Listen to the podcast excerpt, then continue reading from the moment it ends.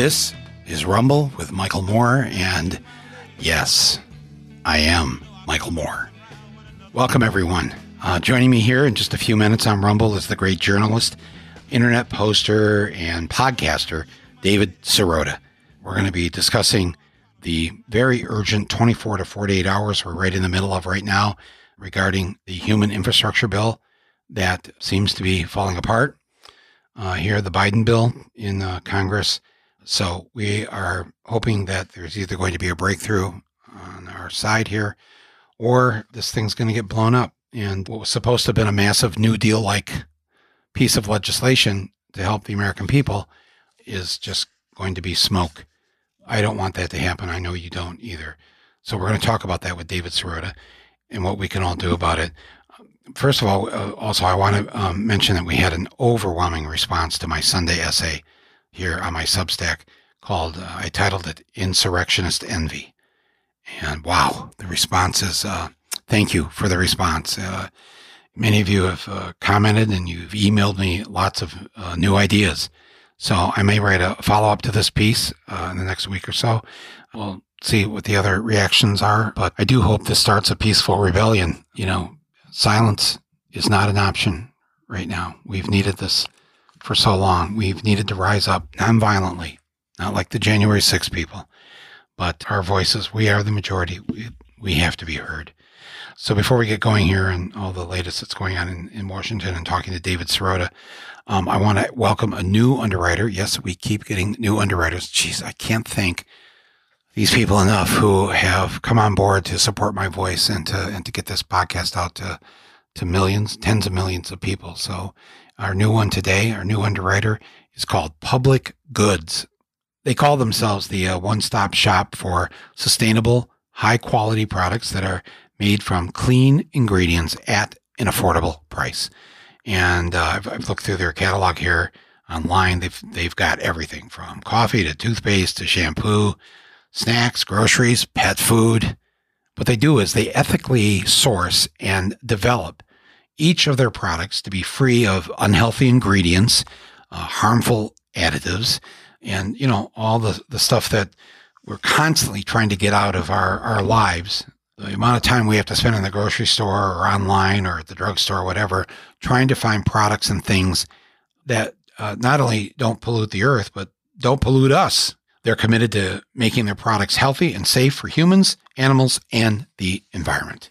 So, anyways, here I've worked out uh, an awesome deal just for Rumble listeners with our new friends here at Public Goods. You will receive $15 off your first public goods order with no minimum purchase. Just whatever you buy, you get 15 bucks off. They are so confident that you're going to absolutely love their products and come back again and again that they're giving you this $15 in advance essentially to spend on your first purchase. So go to publicgoods.com slash rumble. Don't forget that part. publicgoods.com slash rumble or use the code rumble, R-U-M-B-L-E at checkout. Just use it there and you'll get the free uh, $15. Uh, publicgoods.com slash rumble. Receive your $15 off your first order. And I also want to thank our original underwriter, Anchor.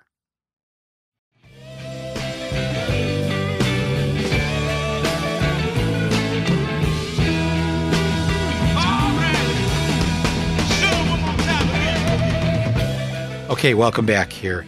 And thanks again to our underwriters. Well, here we go. For the past few months, we, all of us, uh, have been trying to be at least optimistic about the promise of the Biden administration and how we have an amazing opportunity to pass legislation that will greatly, greatly help the American people. You know what I'm talking about here the bill that's up this week.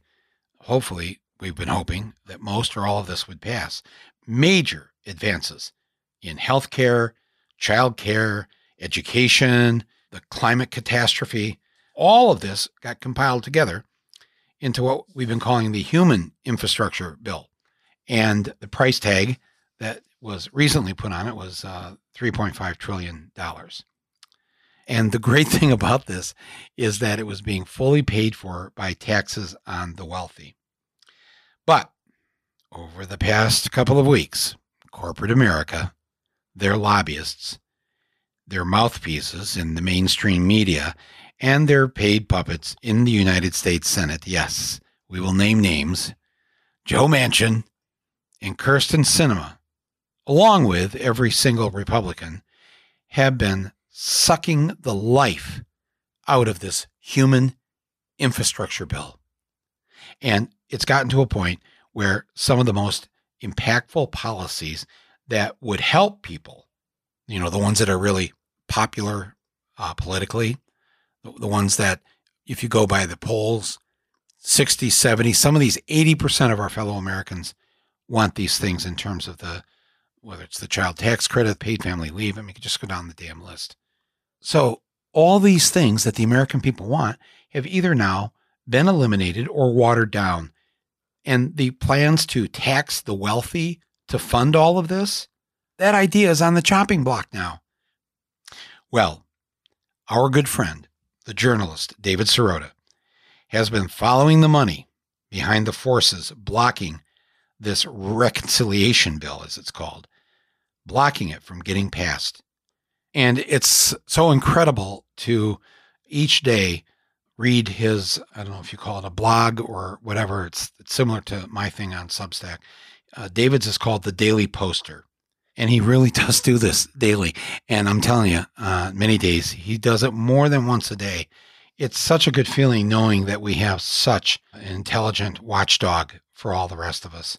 He's of course covered this type of scenario before, back in 2009 when the Obama administration's response to the financial crisis ended up bailing out and propping up our corrupt banking and economic system and our my local local companies in Michigan, General Motors and Chrysler, propping them up while leaving most Americans, especially the people that got uh, caught up and lied to and their homes taken from them, leaving them to fend for themselves. And David Dow has got a great new podcast about this moment in history that I'm talking about back in 2008, 2009. Uh, he's doing it for Audible, and it's called The Meltdown. Um, it has a lot of parallels to what's happening today, and I urge you to check it out. And he's also involved in an upcoming movie that I'll ask him about uh, here that sounds really exciting.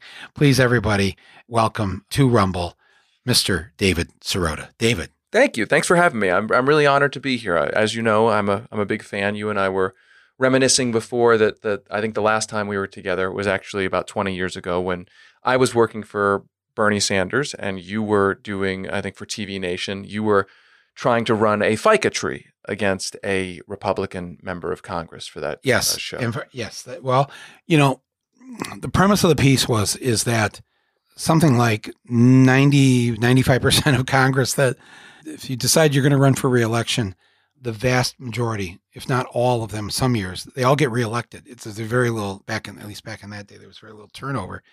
And I find I read this article that said something like 90% of Congress gets to keep their seat over and over and over again. In the Soviet Union at the time, they had only an 85% uh, return rate. so it's like, how could we be worse than a, a, a country that has a one party system? And of course, my point was is that you can make the case that we have a one party system in this country with two heads, but they are both beholden to capitalism and to the rich who fund everything. So, yes, we were running a ficus tree. Uh, ficus tree, if you don't know what that is, it's that plant that sits in your dentist's office. And so we decided to run that, and we got sort of, kind of on the ballot in New Jersey against this congressman, uh, Frelinghuysen, who was running for his 19th term or whatever. And uh, you were a big help to us when we came. I think we were, we uh, we wanted Bernie to talk to the ficus and tell us, you know, what to do about this. Uh, but uh, thank you for that help. We appreciate it. My pleasure. Years later. All right, so listen, let's really get to the the core of what's going on right now, because people who have uh, watched the news, read the papers here in the last uh, 24 hours, are um, pretty upset at what seems like the Democrats uh, giving in. Of course, realizing that the gun to their head that both uh, Kyrsten Sinema and uh, Joe Manchin have been holding, there isn't a whole lot can do about this. Manchin's not up for reelection until 2024. So it's not like you can threaten him, hey, we're going to run somebody against you next year. Well, there is no next year. This guy's around for, for quite a while. But, you know, the progressive position on this is to get both of these infrastructure bills passed the one with the br- bridges and the roads, and then the one that's going to help people. It's going to help single parents. It's going to help uh, people with kids. It's going to help old people. See, because we're not at that age yet, but I, to, I just found out through this process that Medicare does not cover glasses, hearing aids, or teeth. The dentist. When did we just? When did we decide that teeth were not a part of the human body? I, I don't. I don't know. I mean, it's just like who in America believes that old people shouldn't be able to chew. they can't. They're that they're not. They're not allowed to hear, to see, or to chew. I think there's. I think it's a human rights issue that all people should be able to chew. But man, tell us where we're at here today because it seems like Biden and some of the Democrats have been kind of trying to let us down, uh, killing us softly with their song that uh, we're not going to get hardly anything of what we've been hoping to get from this bill. And the rich are certainly not going to have to, there's not going to be a billionaire tax and, and, and none of this stuff. So let's talk short term before we go to long term. But in the short term, people are already depressed enough and uh, to think that they've that this isn't going to happen in these next uh, few days is um, very disconcerting. I turn it over to you, David. Yeah, well, let, us let, start from from the beginning of this process. I mean, this process started at it was it was going to be a six trillion dollar bill. That was right. Bernie's position, and Bernie made the right point. He said, you know, it really should be, if we're being serious about this, it really should be ten trillion dollars. Uh, but it's going to be six trillion dollars. And let's be clear, ten trillion dollars is only a little bit more than we are slated to spend on the officially non-war regular Pentagon budget in the same time period. So when people hear these numbers, I just throw that out there as a comparison. So we started yeah. at 6 trillion. Joe Manchin said he could accept 4 trillion. Then the bill went down to three and a half trillion. Uh, then uh, Biden and Manchin started making noise. We have to do a strategic pause. Then Biden came in and said, "Well, we're going to do 1.9 trillion." Then Manchin said, "I couldn't, I can't do anything more." Than one and a half trillion. And I've made the joke that you know we're we're we're headed towards that scene in planes, trains, and automobiles where it's John Candy saying, "How about two bucks and a used Casio?"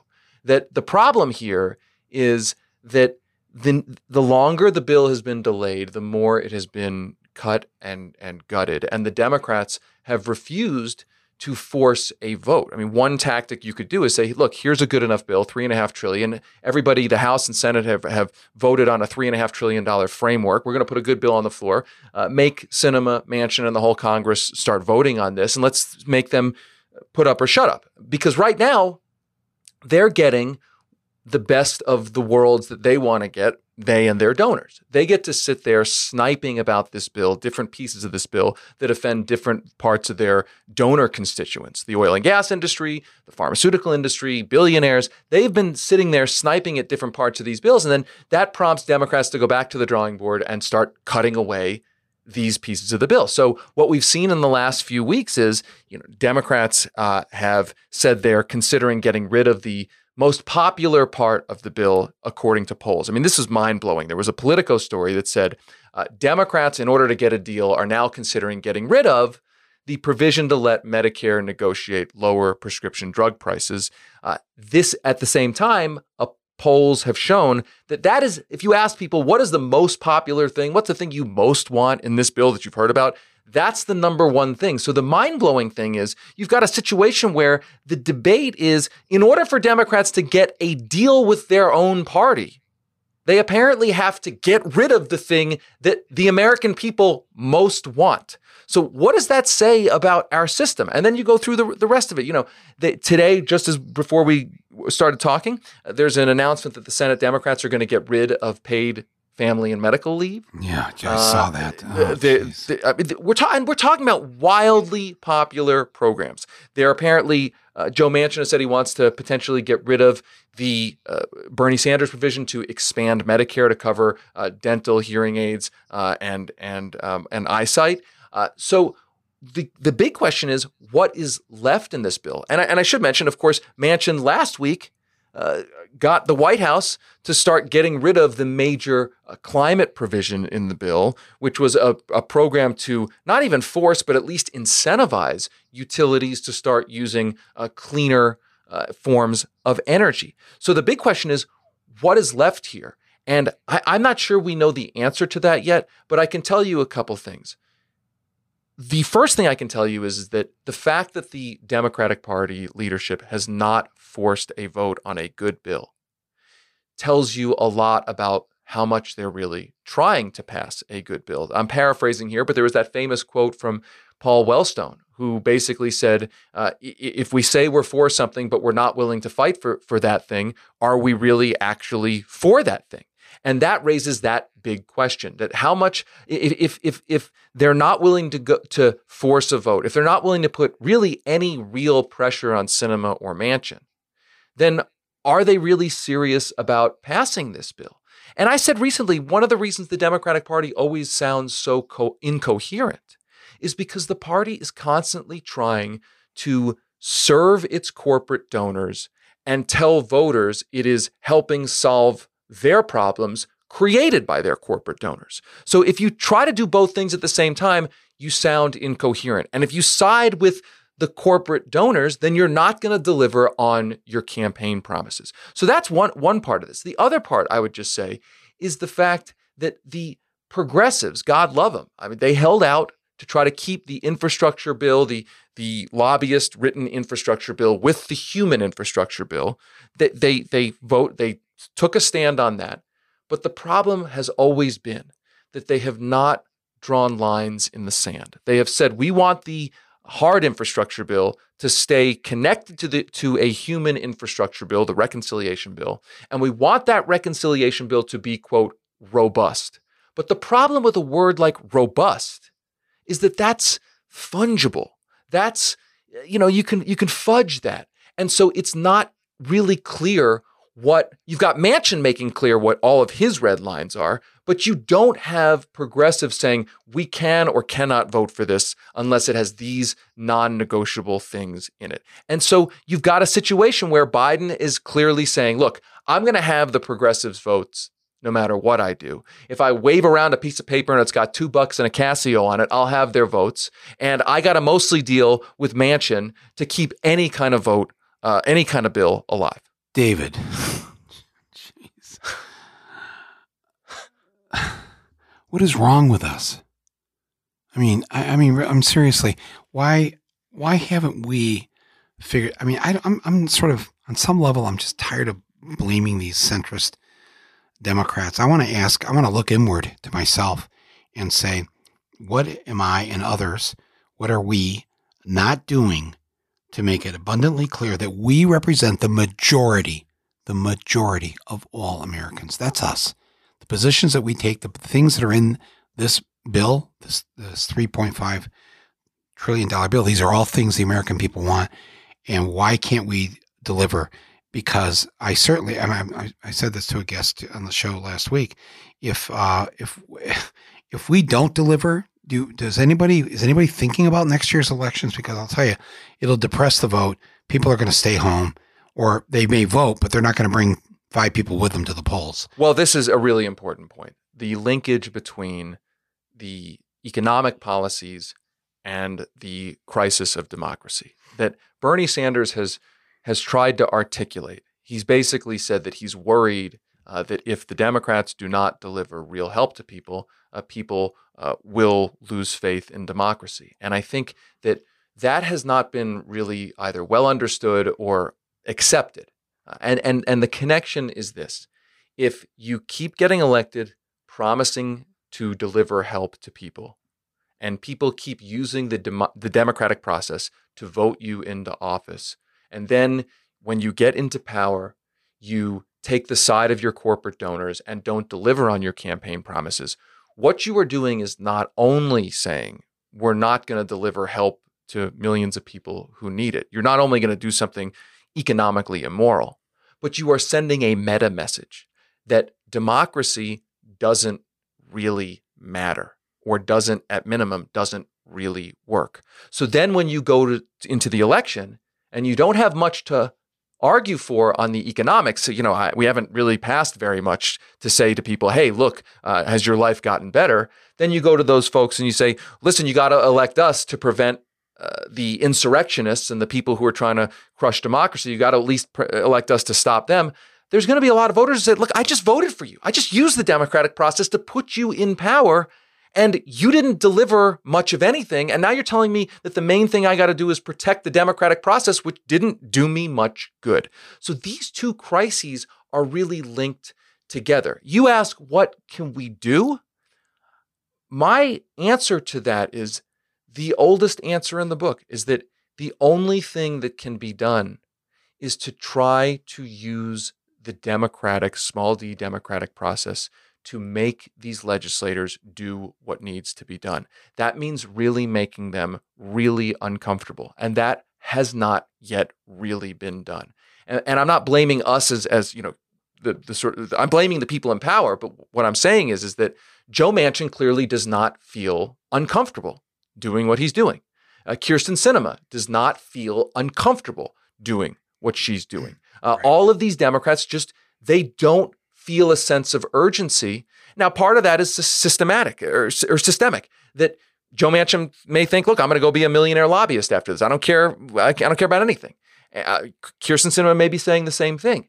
Uh, but there are there are ways to run primaries against these people. There are ways to uh, protest them. There are ways uh, for the Democratic, and this goes back to whether the Democratic leadership itself is fighting. There are ways for those people to make them uncomfortable. I mean, one idea that I had that I wrote about was, look, you could t- take a good three and a half trillion dollar reconciliation bill, put a whole lot of stuff in it. I mean, a whole lot of stuff in it for West Virginia and Arizona. The president could go campaign in Arizona and West Virginia. Bernie Sanders is popular in West Virginia. Go to West Virginia, tout these big specific things in these states, then put the bill on the floor and make them try to vote against it. Now look, maybe they will vote against it. But my point is is that they have to be made to feel uncomfortable. And and just one last point on that.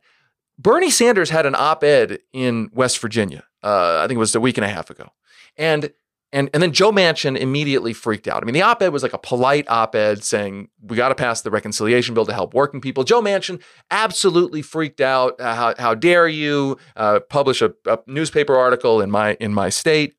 And there was a lot of the elite punditry that said, aha, you see Bernie Sanders doing that. That was a big miscalculation. And I looked at it and I said, I said, Joe Manchin freaking out is proof that it worked. Joe yeah. Manchin is freaking out over one op ed. And by yeah. the way, the next day, Joe Manchin was talking about how he really wanted to get a deal. All of a sudden, his rhetoric had changed. And my point in that is that you've got a propaganda system, a corporate media propaganda system in Washington, which was a perfect example where power was challenged, power had to respond, power's response proved that the challenge actually worked.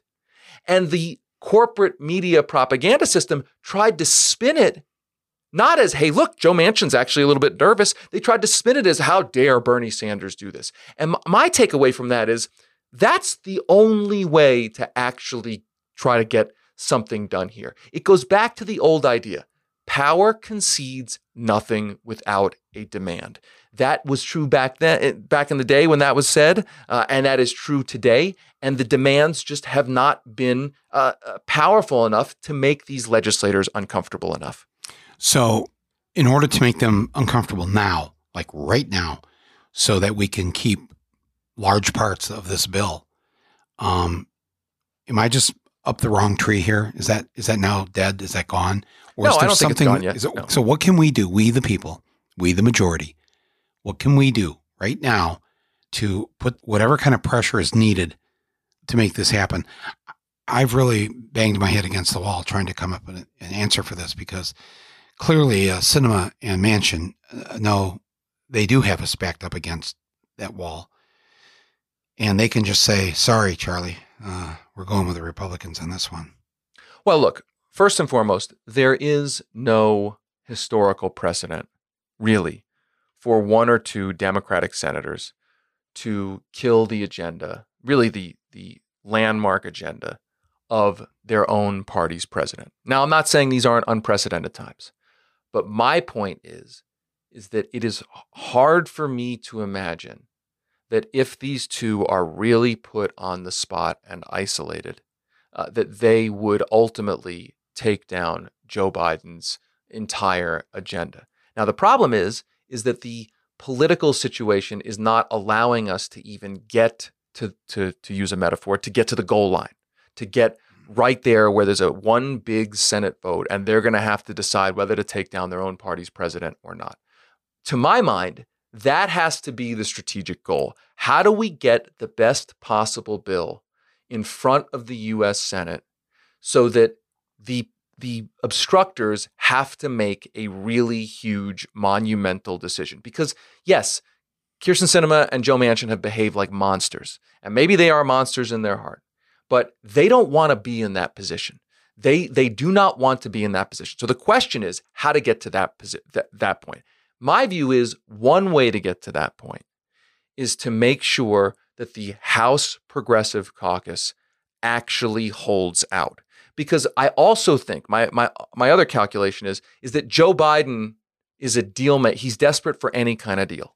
He right. knows he needs to get a deal, uh, and I I do not think he has been properly motivated uh, and mobilized to mobilize that entire White House apparatus, which is a very powerful apparatus. I know there's this idea out here that the president's not powerful, has no power at all. That's a bunch of crap. Uh, we know that's a bunch of crap. Mm-hmm. And I don't think the White House has been mobilized to actually do what it takes to do to pass a real bill. But I think the way to mobilize them is that if there is a block of House progressives who say, we are not going to be for a bill unless it has X, Y, and Z in it, and we are holding out, and that is the end of it, that that mobilizes Biden to at least get a bill that that has those things in it onto the goal line at the Senate and and really make those members uh, uh, those senators show their cards. And so my that's a long way of saying that one first and foremost pressure point is if you are represented by a progressive blue district blue state democrat it is to simply make clear to them whether on the phone whether on email, whether at their office, whether in protest, wherever you can, to make clear to them that you want them to hold out for, and you can come up with your priorities a, a good climate policy, a Medicare expansion, paid leave, whatever it is. They, those progressive members still hold an enormous amount of power. By the way, so does Bernie Sanders, so does Elizabeth Warren they too, they have as much power as Manchin and Sinema Now, I was talking to a friend of mine recently that there's a fundamental asymmetry operating here. That progressives don't want to kill the whole bill, and in theory, Manchin and Sinema are okay killing the whole bill because their donors are okay killing the whole bill. So Manchin and Sinema can can terrorize the entire process in a way that progressives cannot obstruct the process, or at least feel they cannot obstruct the process. But I think we're a, still a far cry from a situation where the entire bill gets taken down. I, I, I think we need to demand that the members of Congress who are famous as progressives, who have large Twitter followings and are, are, are in the media all the time, that they this is their moment. And and I want to be clear. I'm not saying that like to criticize them. I'm not saying I like AOC. I, th- I think she's she's been great. I think the squad has been great. I mean, they're not perfect. They're politicians. I'm you know I don't worship them. They've been better than most, but this is their moment, mm-hmm. and and they have a huge amount of power. So, okay, that I believe in, in everything you just said. But as you pointed out just before we turned our microphones on here, uh, it was announced that the Democrats are taking paid family leave out of the bill paid right. family, the only country on earth without some form of paid family leave. And, you know, one thing I remember about Trump when he first, when he ran is weirdly enough, he came out in favor of paid family leave. Mm-hmm. Said his daughter convinced him uh, to mm-hmm. do this.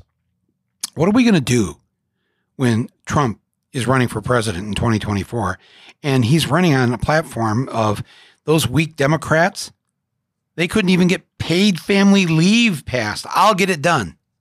Oh, I'm I'm cer- I'm certain he'll do that. And our that you mentioned our podcast series that we're we're putting out there is is about how that history may repeat itself.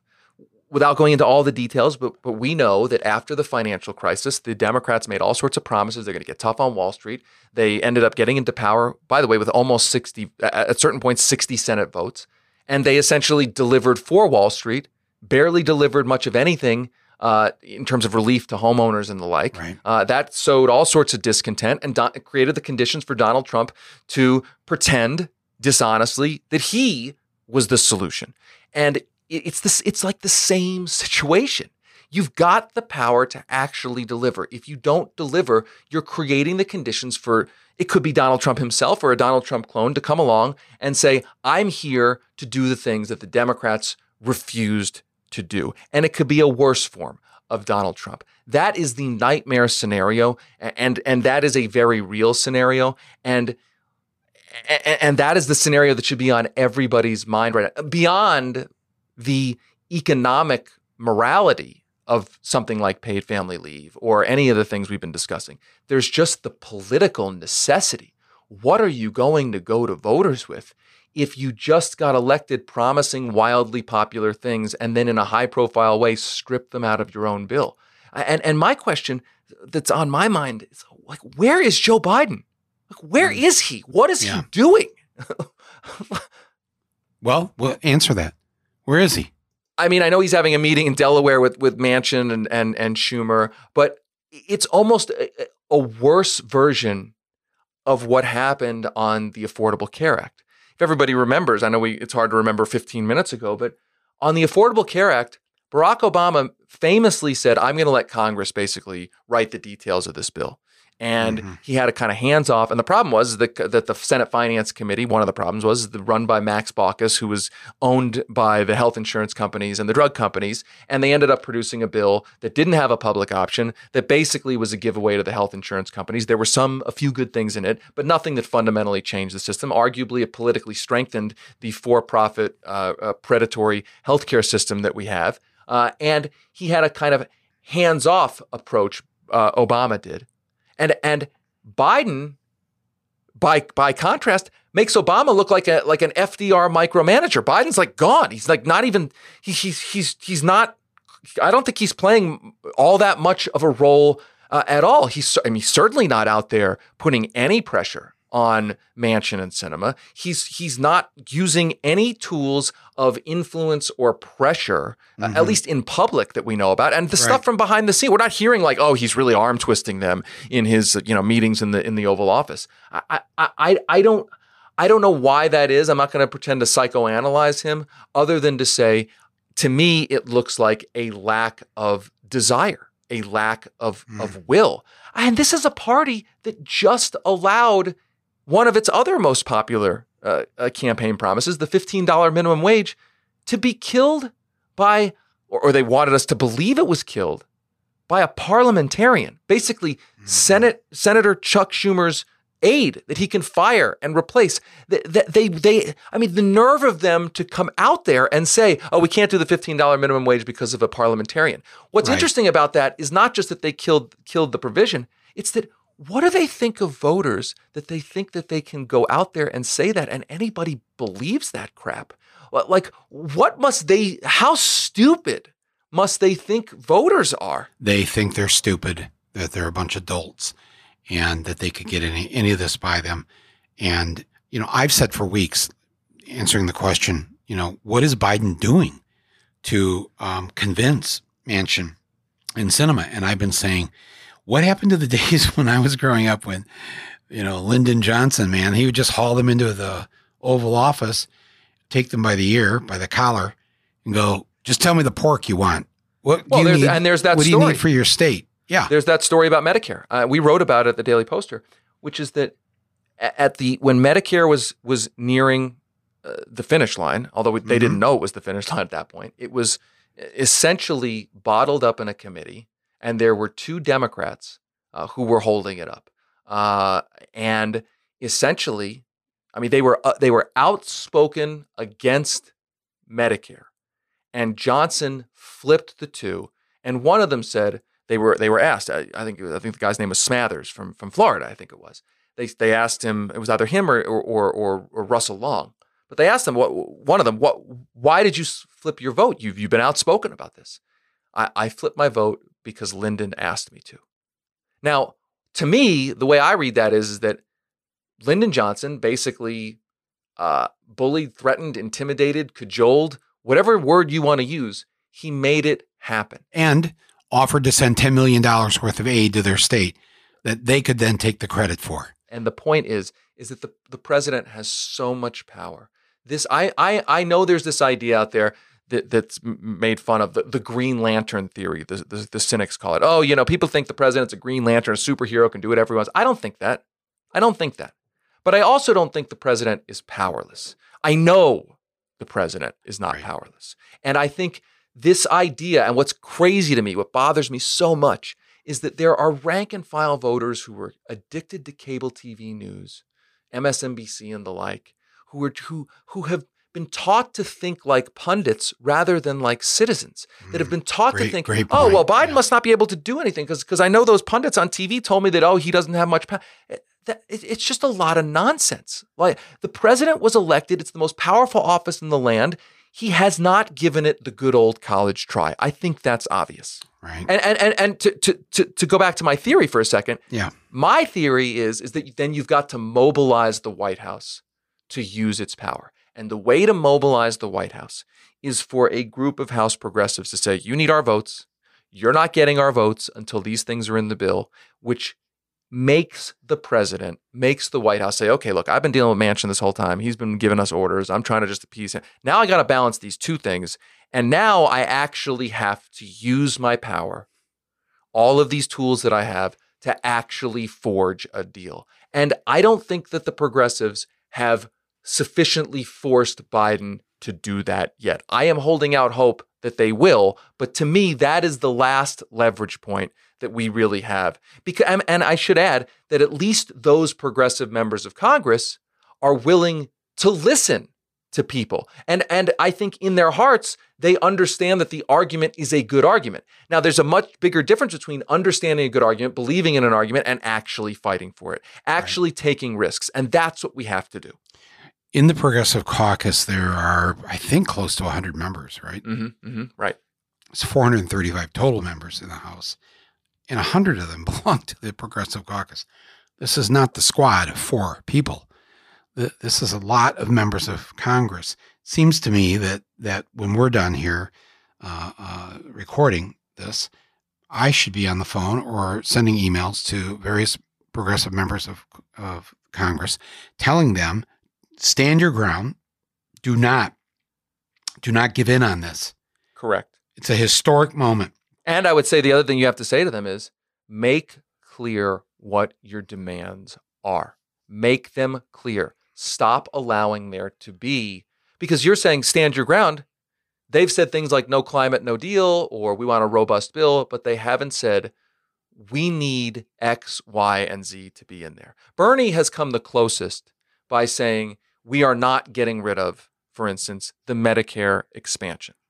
And Right. that that's a very specific that's a you're either doing it or you're not doing it kind of thing. They need to make clear what are non-negotiables. Joe Manchin is throwing out a red line every 5 minutes. The progressives continue to not throw out real red lines. I mean, at this point, I mean, I know what my red lines would be. Yeah, I was going to ask you if you were no, but if you were a member of Congress, uh, you just stated one of Bernie's, and he's also said it's unacceptable that there are uh, corporations or billionaires that pay zero dollars in taxes. Right. That for Bernie, that's a red line. Yes, I, I I would say something on taxes. Whatever, there's plenty of there's plenty of policies around something on taxes that raises taxes, uh, makes the wealthy pay their fair share. I would say the Medicare expansion, uh, wildly popular. I would say Medicare negotiating lower prescription drug prices, and I would say one of the serious, at least one of. I'm so we're talking about bare minimum here, right? Yeah. At least one of the genuinely serious climate policies. For instance, that program we just talked about about actually moving utilities to use cleaner sources of energy, the one that Manchin is most opposed to. To me, that's not all I want, but things like that should be red lines. They are wildly popular, they are wildly necessary, desperately needed things. And if the progressives they're there to draw li- that's why they're there is to draw those lines. I mean, it goes back to the Lyndon Johnson quote uh, that that that that are that was reported where he said at one point he got frustrated. I think it was on the civil rights legislation, and he said he said something to the effect of they were saying, "Oh, we can't do this and can't do that," and he said, "No, I want to push for it." And he said, he said, "What after at the end of the day, what is the presidency for?" He was asking a kind of rhetorical question. It, it raises the same question to these members of Congress, especially the progressives, like. If you're not there to stand your ground on crystal clear things right now, what are you there for? Like what? Mm. Just because it's a cool job? I mean, is it really that cool a job? Like it doesn't seem like that cool a job to me. I mean, fine, maybe it's kind of cool, but this is why you're there. If you can't stand for children, right. basic, real basic stuff to help parents who have kids to to instead of a, a quarter of their income going to childcare to pay for childcare, to have that be reduced to seven percent. I mean, you could you you'd be really hard pressed to find people who are against that. And and why what are they afraid of? Why won't they draw these red lines and say, "Damn it, we're not. This is it." Well, why can't the progressives make a line in the sand on like old people deserve to have teeth or you know, people deserve to have paid paid family leave. It's not that they can't do it. The the question is they haven't been either motivated properly or they are kind of psyched out. They're afraid that if they take a stand, that they'll kill the whole bill. I just don't believe that that will happen. I, I do not believe that Joe Biden ultimately, he may be nowhere and maybe not motivated, but he knows he needs a bill. He knows he needs something. That is the leverage that they have. When you bring up climate, I'm just, I'm just curious too. If the Democrats aren't going to stand up for what I consider to be such minimal things climate wise that are in this bill. Uh, you know, what's in this bill is not going to actually turn us back to get back to a time, you know, when we didn't have so many parts per million in the in the atmosphere. But if they can't even go for that, the message to me, I think, and other people would consider themselves environmentalists, is that wow, if the so-called liberal party of this country can't even fight for that, can't make that happen, what where is where does planet Earth go? And that that's where it gets really dark. I mean that that that's, that's where it gets dark. That's where it really gets dark. I mean, that's the other thing. I mean, I I also think by the way there's an analog to the Medicare stuff, which is to say this. If the Democrats control Congress and they can't pass any even one thing really serious on climate, or and the Democrats control Congress and they can't even minimally expand Medicare it's not just that that's a loss, a short-term loss. It's that what's being said is, is that is that a real climate policy is not possible. What's being said is that the idea of Medicare for all is never going to be possible. I don't I don't like to talk in in finalities like that, yeah. but it definitely sends that if that message that if you can't do even kind of a minimal set of things when you have power, what you're saying is is that, you're telling millions of voters that that you're you're never gonna like later on when you need to get even more serious that that's just that's just an impossibility. Right. So that's why this moment is so high stakes. It's not just the policies in front of us. It's what we're saying about what's possible for the long-term future. Well, I just want to scream here because you know, I want to say to the Democrats, you're in power. You do know that, right? I don't think they know that. Yeah, yeah. it's it's kind of like trying to convince somebody who's constantly putting themselves down. Oh, I'm not smart enough, or you know, I'm I'm this or that, and you're like, I don't know where this is coming from, but you need to stop that because you're really smart and you're a good person, you know, and whatever it is, and, and it's like I want to scream at the Democrats that you you have the White House, you have the House, and you have the Senate by one vote, thanks to the vice president. You can't make squat happen with that? What? I mean, at that point, you know, when I was younger, I used to think, well, the, the solution to this is that we need, that's why we need a third party. That's why we need a green party, whatever. But now, now that I'm older, I don't have the energy to start a, a new party. I, I, I've, I've thought lately, you know what? why don't we just take over the Democratic Party? It's already there. They already have a building on Capitol Hill. They've already got a logo. They've already got stationery printed. What, what, we could, what do we have to do to just move out the ones who've got cobwebs uh, uh, up and down their bodies uh, and and cannot make a damn thing happen. What can we do to take over this this party and make it the party of the majority? Because that's what it is. We are the majority, David. You and I, who 10, 20 years ago might have been, you know, discussed as if we were out on some kind of limb, barely hanging onto a twig. Um, but we now the majority of Americans uh, are at a point where they get it. They they we don't have to we don't have to convince anybody that No, seven dollars the, and of ideas has an been hour. won. That's right. The war Yes. of ideas has been won. Absolutely. We've won. We we don't have to convince people that the government has no business with its hands on a woman's reproductive organs. We don't have to convince the majority, the vast majority of Americans agree with us on all these things. It's not like it's 51 49. no. It's like 60 40. It's 70 30. In some of these issues, it's 80 20. Yep. So we already have the American people with us. What is it? What is it that we could do to just say, fuck it. Let's just, let's just take this place over.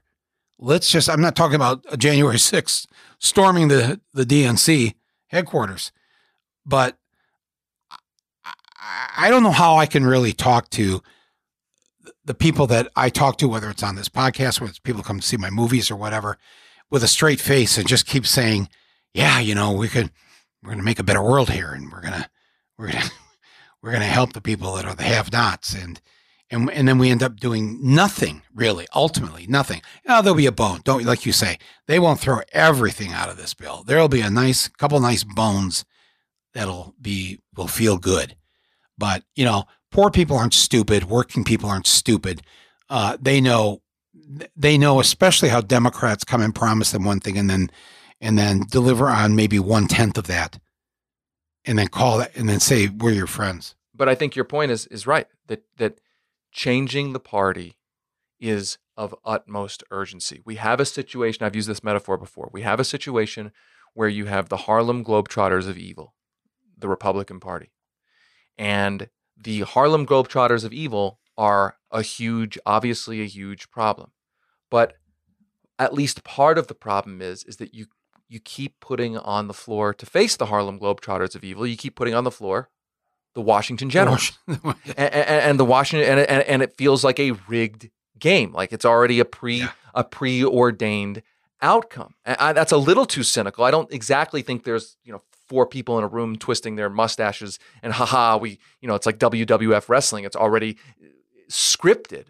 But I do think that when I think there's folks who may listen to this who say, oh, you know, fixing the Democratic Party may be important, but it's not that important because the real problem is the Harlem Globetrotters of evil. And my point is that those two things work together. That the Harlem Globetrotters of evil are only able to keep dunking the basketball and winning the games because there hasn't been enough of a priority on making sure we're putting the NBA All-Star team on the floor instead of the Washington Generals. That is that's why the project of of improving the party and and and making it more accountable to people is not some side project. It's part of the actual solution here. It's not some hobby. It's it's integral to fixing things I can't take it anymore. I'm serious. I'm not going to take it. I'm not. I'm not going to. Uh, I'm just not going to. I'm not going to lie down and take this. And, and i don't think from, you should i don't think you should from and, people and, uh, that say they're on my side. You're not on my side. Look, You and? I, I- I should tell you, I mean, just as a personal anecdote, uh, and I'm, I'm not saying this like heroic or anything, but I worked for Ned Lamont when he ran against Joe Lieberman in the primary. Yeah. Uh, my wife uh, ran in a primary uh, for state legislature here in Colorado, and she became the first uh, Democrat to challenge an incumbent uh, in a primary in this state and win in decades. And it was a brutal campaign. It was really difficult. It was really hard on our family. I'm really glad she did it. Uh, she's done some great things in the legislature, taking on the Democratic governor when it comes to taxes. We got a conservative Democratic governor here and the like. I won't bore you with that. But the point is, is that it's not to say, hey, look at us, look how how great my wife did or how great our family did or whatever. It's only to say that some of my friends have said you must be a glutton for punishment. You're running, you're working for Ned Lamont, underdog. You only work for underdog campaigns when you've worked on campaigns. Now you're doing a grassroots media organization. Now you're putting out a podcast series, you know, uh, challenging the, the the religion and deification of Barack Obama and what happened in the Obama years. And, and my point is, is like we all got to pitch in. We all got to make hard choices if you're going to engage in politics. The easiest thing in the world is just say, you know, I'm going to vote blue and not think about things. Like everybody has to reach at this point. Really, really reach and do things that can be scary, can do things that really ask us to reach. And and and it's just to say like if not not to be cheesy about it, but if not now, when? Because there may not be a when. That's what the scientists are telling us, at least when it comes to stuff like climate change. Yeah, I think everybody listening to this, if you could just pause or wait till we're done here, but um, take a few moments and think about what it is you have to do. Each of us have to do that. Each of us has to, has to look into our soul and say, enough is enough. Uh, I, I reject, I reject the world that they've created for us and that they want to continue, uh, where the haves get richer and the have-nots um, have to suffer along. And can I add one thing to that? It's got it. It, it has to also not be the reaction of I'm just disengaging. I'm just no, no, I'm the just, opposite. It, exactly, because I think one reaction to this is, you know what? They're all corrupt. Forget it. I'm no, not. no, that's exactly what they want you to say. yes, that's, That's what exactly they want what to they want you to do, Yes. and and they want to demoralize you. yes. They want to debilitate you. Uh, they want you to give up any semblance of hope, and um, and that is that's Christmas Day for them. That is Santa has arrived when you and I, friends, say fuck it. That's it. I'm out. That's that's the best music to their ears. Um, that is not what's going to happen here. Um, we are not done yet. And in fact, what we've done is we've shown that we have been able to, through all of us, sticking sticking to what we believe in over these decades of bringing the majority of Americans toward the left, toward our way, and and and and showing them how things could get a little bit better for them, and maybe a whole lot better uh, for them. And they've said overwhelmingly uh, that yes, that's the world I want to live in. We have won seven of the last eight presidential elections by, with the popular vote. The vast majority of Americans agree with us, not them. And when I say them, I'm talking about the Republicans. They don't agree with the centrist Democrats, these corporatist Democrats. This is, my friends, we hold the power. We just don't know it. It's in our hands. And so each of us now have to figure out what to do with it. Some of you should be running for office. Everybody listening to this is somewhere where even if you ran for precinct delegate, I think that I think you just need like in some states five signatures on a petition to get on the ballot to be a precinct delegate. You, we all have to do something, my friends, because this hasn't worked. And the rage that I'm in, I'm sorry if I'm yelling into the microphone here tonight, but the rage that I'm in listening to the Democrats give in on one thing after another because of these two corporatist Democrats, um, they, they, they need to know that they are going to have to rue the day that they did this, that they did this to us and to the majority of Americans. And I, I can't. I think there are reasons to be optimistic, though. I mean, I, I, I granted, I'm always, I'm, I'm an optimist caught in a in No, a no, good. brain. Let's hear it. Let's let's hear. Let's hear. I a mean, couple. one thing we can feel optimistic about is all of the labor unrest in the country. absolutely that workers on the job are doing the really, really hard thing of standing up to the boss.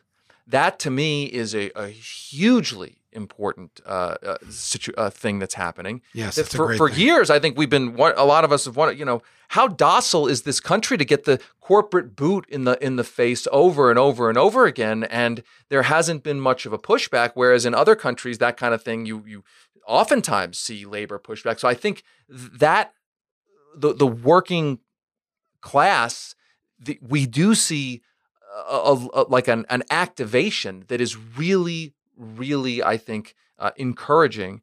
And now the question is, can that be brought into also the electoral political arena? And the, now the, the negative side of that is if it's not, and this is what our podcast series focuses on, this is what keeps me up at night, is that we know that if if things continue to get worse in the political arena, that that really runs the risk not of benefiting the left, but of really benefiting the hard right. Uh, we did a piece in Rolling Stone uh, today. Uh, uh Alex Gibney, the uh, who helped me on the on the podcast, the the director, and basically there was a couple of studies that came out. And I want to preface this by saying I'm not calling Trump a Nazi or his his followers, you know, straight up Nazis, but that looked back on what happened in 1930s Germany and found that the specific places in Germany, the counties, the, the, the of where, where the votes were happening in Weimar Germany, the places where austerity, budget cuts, not helping people enough, social security cuts back then, the places where those were most acute were the places that swung hardest in the vote to vote for the Nazis. And they also found that the places that had the highest level of desperation, high, high uh, mortality rates, self-inflicted mortality, you know, al- alcoholism, suicide, those are the places that shifted uh, most supportive uh, to the Nazis. And we know that Donald Trump uh, had a uh, overperformed uh, by 10 points previous to, to, compared to prior Republican uh, nominees. He overperformed, particularly in places where the uh, mortality rate in the United States has been spiking. Uh, we know that that austerity doesn't prompt people to say, "Hey, I want you know more Bernie Sanders." Is that austerity and pain often creates the conditions for a, a right wing backlash. Uh, that uh, it, creates the conditions for dishonest strong men to come in and say i'm the i'm you know as trump said i'm the solution or i'm the only one who can fix it so the point is, is that there's a political necessity to this to prevent something worse from happening i'm not saying we're going to become you know nazi germany but i am saying history is screaming yes. at us to not allow yes. this to happen give me one more optimistic thing that you see going on well I, I also think it's i'm optimistic that there is finally a space for even what we're talking about. I mean, I can, you know, I, I, back in the Obama era, this kind of even this kind of topic was brought up, you'd get completely eye rolled. Rahm Emanuel, you remember the situation where Rahm Emanuel, then chief of staff of the White House, he when progressives, a bunch of progressive groups said uh, he found out that they were going to air ads to pressure, I think it was conservative Democrats to support a minimal public option, and he basically berated them with a slur. It, it only became a story because he had to apologize for using the slur. But the point is, is that back then, even mentioning any of this, you were called uh, an apostate. Uh, it, w- it was like blasphemy. And I think now there is a space to actually uh, talk about this uh, without being made to feel like you're insane. Uh, I do think there are members of Congress uh, who are uh, on the Democratic side who are not happy with the situation, who are receptive to what we're talking about, uh, in, and who are willing to stand up. Uh, hopefully, or at least have, have thrown out the possibility that they're willing to stand up against their leadership, against Biden. I don't know if they're going to continue standing up, but my point is it's not enough but that dynamic did not exist 10 years ago. It just did not exist. Yeah, it exists now. And yeah. that that is progress. Right. Hey, we're going to run out of time here, and I need you to tell us a little bit about the movie that's coming up here. Oh, sure. Uh, it's not a documentary. No. Uh, but uh, you are credited with the, uh, you get a story credit uh, on yes. this film. It's the next Adam McKay film. Everybody, we all know and love Adam McKay and it is well. Why don't I'll let you tell uh, tell us about it? But I've already booked it in my uh, theater. We have a nonprofit uh, theater there in Traverse City, Michigan, and and we'll be uh, we'll be uh, showing it on our screen on December 10th. But just tell tell the people listening to this about because this just uh, sounds like a, a great great film. So I'm not supposed to talk very much about it. So this is a special. Don't tell the higher ups that. Yeah, I'm, but it's just us and just everybody, us, everybody, us. and everybody promises to keep it quiet. yeah. So uh, go ahead. There, there's a there's a trailer out about it, but I'm, go, but basically no, go, go it's the story of. Uh, yeah, right. It's fucking Adam McKay. He's he, he, got a hold of our censor button. Shh! Don't tell McKay. No. no, go, no, go ahead. Go uh, ahead. It's a story about uh, scientists discover that an asteroid is headed towards Earth and they have to go. Uh, they they tell the government, they tell the president, uh, and at a certain point, the president doesn't seem to be all that responsive to wanting to do much, and so they have to go on a media tour to try to convince the country and the government to care about a literal asteroid headed towards Earth to destroy the planet. And I'll say this about the about the film that a lot of people have taken it to be a climate metaphor Uh, they've they oh you know it's like climate change, uh, uh, this existential problem that we know is happening and isn't being taken seriously. But but some people think oh, is that a, is that a pandemic movie? Like we know how to stop the pandemic and we haven't. And I actually think what it really is is it is really a movie about asking the question: Are we able to process and react constructively to basic, uh, undebatable, verifiable facts? Or have we created a propaganda system, uh, an entertainment system that can frivolize uh, literally anything and frivolize it in a way that serves the powers that be? That is really the question. I think that at the base of actually everything is Wow. can we process facts that we know are facts, they're indisputable, and can we process them in a way where we can, as a society, react rationally to them? Or have we so created a system that that downplays and frivolizes facts that we can't even really we can't even really process things like a civilization should Mm, process mm. those things. And I think people will you're going to laugh at the the movie's hilarious. It's really hilarious. You'll see the, if you Google it, you'll see some of the clips that have leaked out. It's hilarious, but I also think that people are going to find it to be. Uh, I- I think it. I don't want to. You know, I don't want to prejudge. I have people prejudge it, but I, it is a deeply important movie that gets at some of the biggest questions Mm. that we need to be Wow. asking. Wow. I can't wait. And it's called uh, Don't Look Up.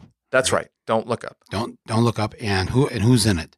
Uh, Leonardo DiCaprio, Jennifer Lawrence, Meryl Yeah. Streep, Jonah Hill. I've heard I heard Uh, most of them. Yes. It's the, the cast is ridiculous. Wow. uh, Timothy That's a great cast. Yeah, it's a, it's crazy. It's, it's an awesome cast. Yeah, Okay. So in December. Uh, right. It comes out in, at the holiday season. It's not going to be on Netflix. Uh, and yes, I was I helped develop the story and I co-produced it and and, and I really hope you know I mean the I'll, I'll say one one last thing I'll say is that and I've told McKay this the one question that I have on my mind is can a movie about a dysfunctional uh, uh, system can it break through that system or will the system itself is the system itself that it's di- the problems that it's diagnosing will the system itself make it impossible even for the movie to get a fair hearing? I mean can you get Wow, that's a heavy focus- thought. it is Right. like you're shot you're putting a mirror up to the system and saying Yeah. this is a problem and uh, but but you're diagnosing the very problems that could be used to essentially try to frivolize the movie itself Right. Hmm. Wow. It's not that I haven't thought about this before, but I guess I, I here's my optimism. I have so much faith in our fellow Americans uh, that I know the most most of them are not um, uh, people that want to sit it out, just stay on the couch. Uh, they care deeply about their country. They care about their kids. They care about their elderly parents, and um, and I know I know just how desperate and depressed people have felt in the last, even just the last 24 hours, hearing that possibly these very simple things that 70, 80% of the American people are, are in favor of are maybe not going to happen. And that despair, as you know, David, it sinks people. It, it sinks them. And and they just go down into the hole into the hole and and then some people never climb out of that hole because they just give up. That is that's our biggest enemy right now bigger than trump bigger than anything else. It's it's our own belief that we've just had the shit kicked out of us one too many times and i just don't want to go up and get kicked again. But you know anything that has happened throughout history that has been worth it. Freedom justice um it has never come. It has never come about by uh, apathy inaction or don't worry i'll show up and vote. The big changes don't happen that way. And um i've seen it throughout my lifetime and i i'm still going because i believe that we've done such good work bringing the majority of our fellow americans with us on these issues now we have to cross the finish line with them. And and I, and I should add, I mean, I I I've, I and I want to compliment you. I mean, you've been in this fight for a really really long time, and I know I I've been in the fight a really really long time, and I'm sure you have days, if not months, where feel crappy. You feel like it's not worth it. You're wondering why, not wondering why you're doing it, but it Mhm. just feels Right. super depressing. And I, Yeah. I think that everybody feels that. Sure. Everybody who's listening feels that. And I, I, all I would say about that is, is that's a natural feeling to have. If you didn't have those feelings, you wouldn't be human. It's actually good to, that you have those feelings because it means you care. And I think ultimately you have to process those feelings by saying it is worth it. I mean, my religious tradition, I, there's a saying in my religious tradition, I'm Jewish. The, the saying is, and I'll, I'll, I'll butcher it here, but it's basically you are not obligated to complete the work, but neither are you free to abandon it. And, Mm. and I think of that quote Right. every single day when I wake up on the good days, on the bad days. And I just think uh, it's hardest to keep to hold on to that sentiment when times are dark, but Right. That is what we have to do. That I mean, that's I, I have children, I have a family, I have a community, I have a country that I love, and you just gotta pick get, get back up and just keep Right. keep doing it. On the darkest days, um, when I'm just like, what's the point? The answer to that always is, I don't have a choice. Right. That's the point. The point is, I, I, I yes, I'd, I'd like to go just sit under a tree somewhere and write some poems, but um, I don't have a choice. And I think, I think a lot of people listening to us right now feel the same way, and that's why they're not going to give up. And we live to fight another day. And um, uh, you know, I've already got my calendar booked in 2024 uh, to spend a lot of time in West Virginia uh, getting Manchin removed and, a, and a, a good good soul from West Virginia elected. Um, but in the meantime, in the meantime, uh, let's do what David suggested here. Let's uh, everybody, even if you've got a blue member of Congress from blue state, No, that's to- I mean those are the leverage points. Those those the- are, you- important. the- yes. Don't say to yourself, "Oh my, I, I don't have a Republican." No, no, no. You need to call them tonight, tomorrow. You need to send them an email. You need to tell them that we are not tolerating any of this of this uh, retreat and surrender. And and I'll give you the number again. I've given it to you many times before. Capitol Hill switchboard. Uh, there's a human that answers the phone. They will connect you to the office of your member. If you don't know your member, just give them the zip code. They'll connect you. 202 224 3121. 202 224 3121. It's right here on my podcast platform page uh, as a link to it. Please, my friends, the next 24 to 48 hours, it's so important that our voices are heard. Um, uh, do not give in to despair. Um, do, do know that we have the power. We just now have to use it. We we are the majority. We and all the people who believe in the things that we believe in. This is the best time to be alive right now. It's it's never really been like this in my lifetime. I'm I'm so sometimes I just feel I don't know what the word is, giddy. is that still a word? Giddy Yeah. that my fellow Americans uh, are standing up, they're fighting back, they're unionizing, they're doing all these things, and we can't sit this out. Not one, not one inch of it. We can't sit it out. So please uh, do as David suggests, um, and um, and and please, um, as we close here, just um, uh, sign up for uh, for David's uh, podcast, uh, The Meltdown, Right. And um, and also uh, the Daily Poster. The, the I should say the more than daily poster. no, but it's great, and and and every I you know I'll tell Basel you know we're just talking about you know sometimes we're preparing for the podcast here and we're thinking yeah did you see what David wrote today that is like such man you know so keep doing what you're doing and um and we'll all be there to to see your movie uh, in De- in December uh, sounds like an incredible satire uh, don't look up and um uh please come back again uh, here on Rumble. I'd, I'd really appreciate it. It's been too you. long. We, we waited way too long to have you on. I'm sorry it's taken this long. So, uh, thank you for coming on today. Thank you, and thank you for all of your work over so many years, and for being a real a real hero on all these issues. I'm I'm sure, and I know it has not been uh, an easy thing to to be somebody who has been speaking out on these issues for as long as you have. So I, I really mean it. Thank you so much for all the work. Wow, that's nice of you to say that. But you know, as long as there's two more episodes of American Crime Story impeachment uh, to watch.